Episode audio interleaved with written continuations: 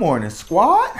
Happy Thursday. Welcome back to Mad Mizzy Sports Morning Show, the number one spot for everything sports talk, sports news, sports debate in the morning. We got a nice little rundown this Thursday morning with me breaking down, starting it off, breaking down Thursday night football of the Indianapolis Colts at the Denver Broncos. What's the key matchup? What's my prediction? Who's the winner? Who's coming out on top in that matchup? We're going to move on to the QB situation. And I'm going to view it as a Cowboys fan, this quarterback situation, and how I think Cowboy fans are looking at Cooper Rush and Dak Prescott at this very moment. Then we got to speak on this protester filing a police report against Bobby Wagner. Does he have a case here against Bobby Wagner having assaulted him on Monday Night Football? Then we're gonna shift the gear to preseason NBA basketball, and we're gonna focus on the games that are coming on ESPN tonight. That are, that is the Heat at the Nets and Lakers and Timberwolves. Let's get right into it, baby. So to start it off, we're gonna start off Thursday night football. Indianapolis Colts at Denver Broncos. What's the key matchup tonight? For me, I'm looking at how the Denver Broncos defense will try to or be able to contain Jonathan Taylor. You look at their loss last week where they kind of got dominated by the by the Las Vegas Raiders. They gave up 144 yards on 28 carries to Josh Jacobs. If they let Jonathan Taylor run all over the field and catch the ball and and, and do his thing tonight, they'll have a tough time coming out of there with a win. But if they can contain Jonathan Taylor, and then the other thing I'm gonna be looking for from the Denver Broncos is if they can do better on third down conversions. You got to think about in the last two games are they are nine for 30 on third down conversions. That's just not going to cut it. That's less than a third of your conversions. That's less than 33%. So they have to do a lot better on third downs and they have to contain Jonathan Taylor. So for me, the key matchup is if that is Jonathan Taylor versus that Broncos defense. And then the key situation will be how the Broncos will be able to stay on, if the Broncos will be able to stay on the field this week and convert some third down conversions. So that are the two matchups that I'll be looking forward to. But I do see them being able to contain Jonathan Taylor just enough and convert just enough third down conversions. I see them coming out with a 20 to 13 win. I'm just not feeling it from the Indianapolis Colts so far this year.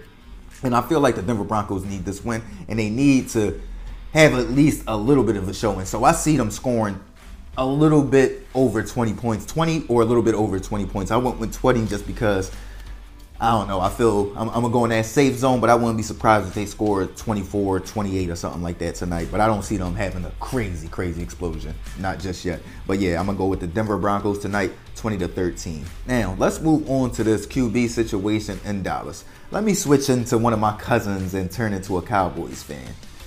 Okay, so you got Cooper Rush, who is undefeated as a backup quarterback when he starts football games for the Dallas Cowboys. You have Dak Prescott, who is one of the highest paid quarterbacks in the NFL and was an MVP candidate last year before he got his injury. Couldn't really regain that form, but we know what Dak Prescott is. For me, it, it would be tough, but I would I would want to see Dak Prescott back in the lineup, but I would want us to continue to play the way that that they're playing, to continue to have the same play calls that they're having with Cooper Rush, with Dak Prescott, and Dak let Dak Prescott make plays when plays aren't there. You feel what I'm saying? But don't just go out there and drop back 40, 30, 40 times a game. Continue to run the ball.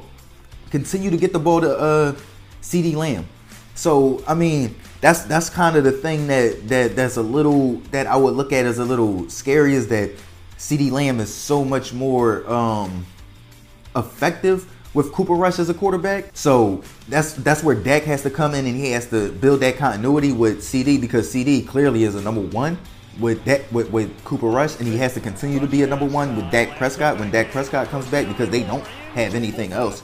So for me, I would want to see Dak Prescott come back, but I would definitely be a little bit skeptical, especially if he stayed out the next two weeks and, and Cooper Rush continued to win it'll be hard for me to, to stay on that stance. But for right now, I would say I want Dak Prescott to come back, but they would have to continue to play and call the game the same way as if Cooper Rush was in there. Let's move on to the protester. And does he have a case against Bobby Wagner for, does he have a case for Bobby Wagner against Bobby Wagner for assault? I would say absolutely not, my guy. Like you ran across a NFL football field on prime time with a smoking flare trying to protest and shine light on animal rights. Now, like everybody, of course, that's just something good to shine a light on, but you did it in the wrong way and you got tackled. You got a shoulder. You get what I'm saying? Like, I, I don't get where you can say it was assault. Like he came out there and suplex you, like, whoa, boom. You feel what I'm saying? Like, no, he saw you running by and bloop. Because he seen that the security was going to have a hard time catching you. You feel what I'm saying? Don't nobody feel like sitting there watching you running around all. You feel what I'm saying? Like, like, come on, man. You feel what I'm saying? So, to me, you're just overshadowing kind of what you did the protest for, which you're standing up for by even going at Bobby Wagner and, and, and filing a police report for, for assault. So that's what we're talking about now is do you have a case to stand on with the assault thing instead of what you were really protesting? And they didn't even touch on what you were protesting during the game. So it's other ways to do it to shine a light on it other than what you did to kind of more more so shine a light on yourself personally. Let's move on. Uh, we got preseason basketball back, and that means we got primetime basketball back on ESPN. On the ESPN. ESPN tonight is going to air Heat versus Nets and Lakers versus Timberwolves. Let's look at those two games and what are what am I what what will I be looking for from those two games? In the Heat versus Nets, I want to just um I want to see how Ben Simmons continues to play. If he'll come out there and play, if he's officially back and, and we'll ex- be expecting him to play 70 plus games this season, or if he'll be taking rest. Um, how he looks out there. Other than that, um, the continuity. I see that they'll have Kyrie Irving at the number two spot and have Ben at kind of like that point forward spot. So that'll that'll be pretty dope. Um, I just want to see how they'll look coming together. And then um, honestly, from the Heat, we already know what we're gonna get from the Heat. I want to get a little glimpse at uh dreadlock extension Jimmy Butler. Let's see how he go out there and ball on prime time on ESPN in the preseason.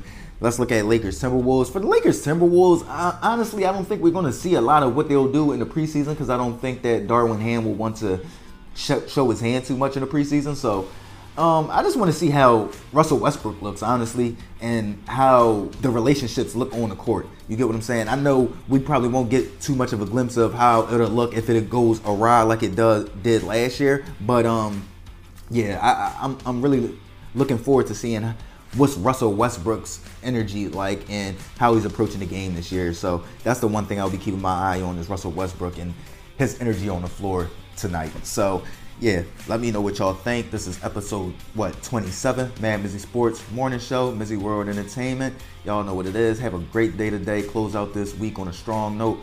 Like, comment, share, subscribe, listen, alert. Mizzy World Entertainment, gang.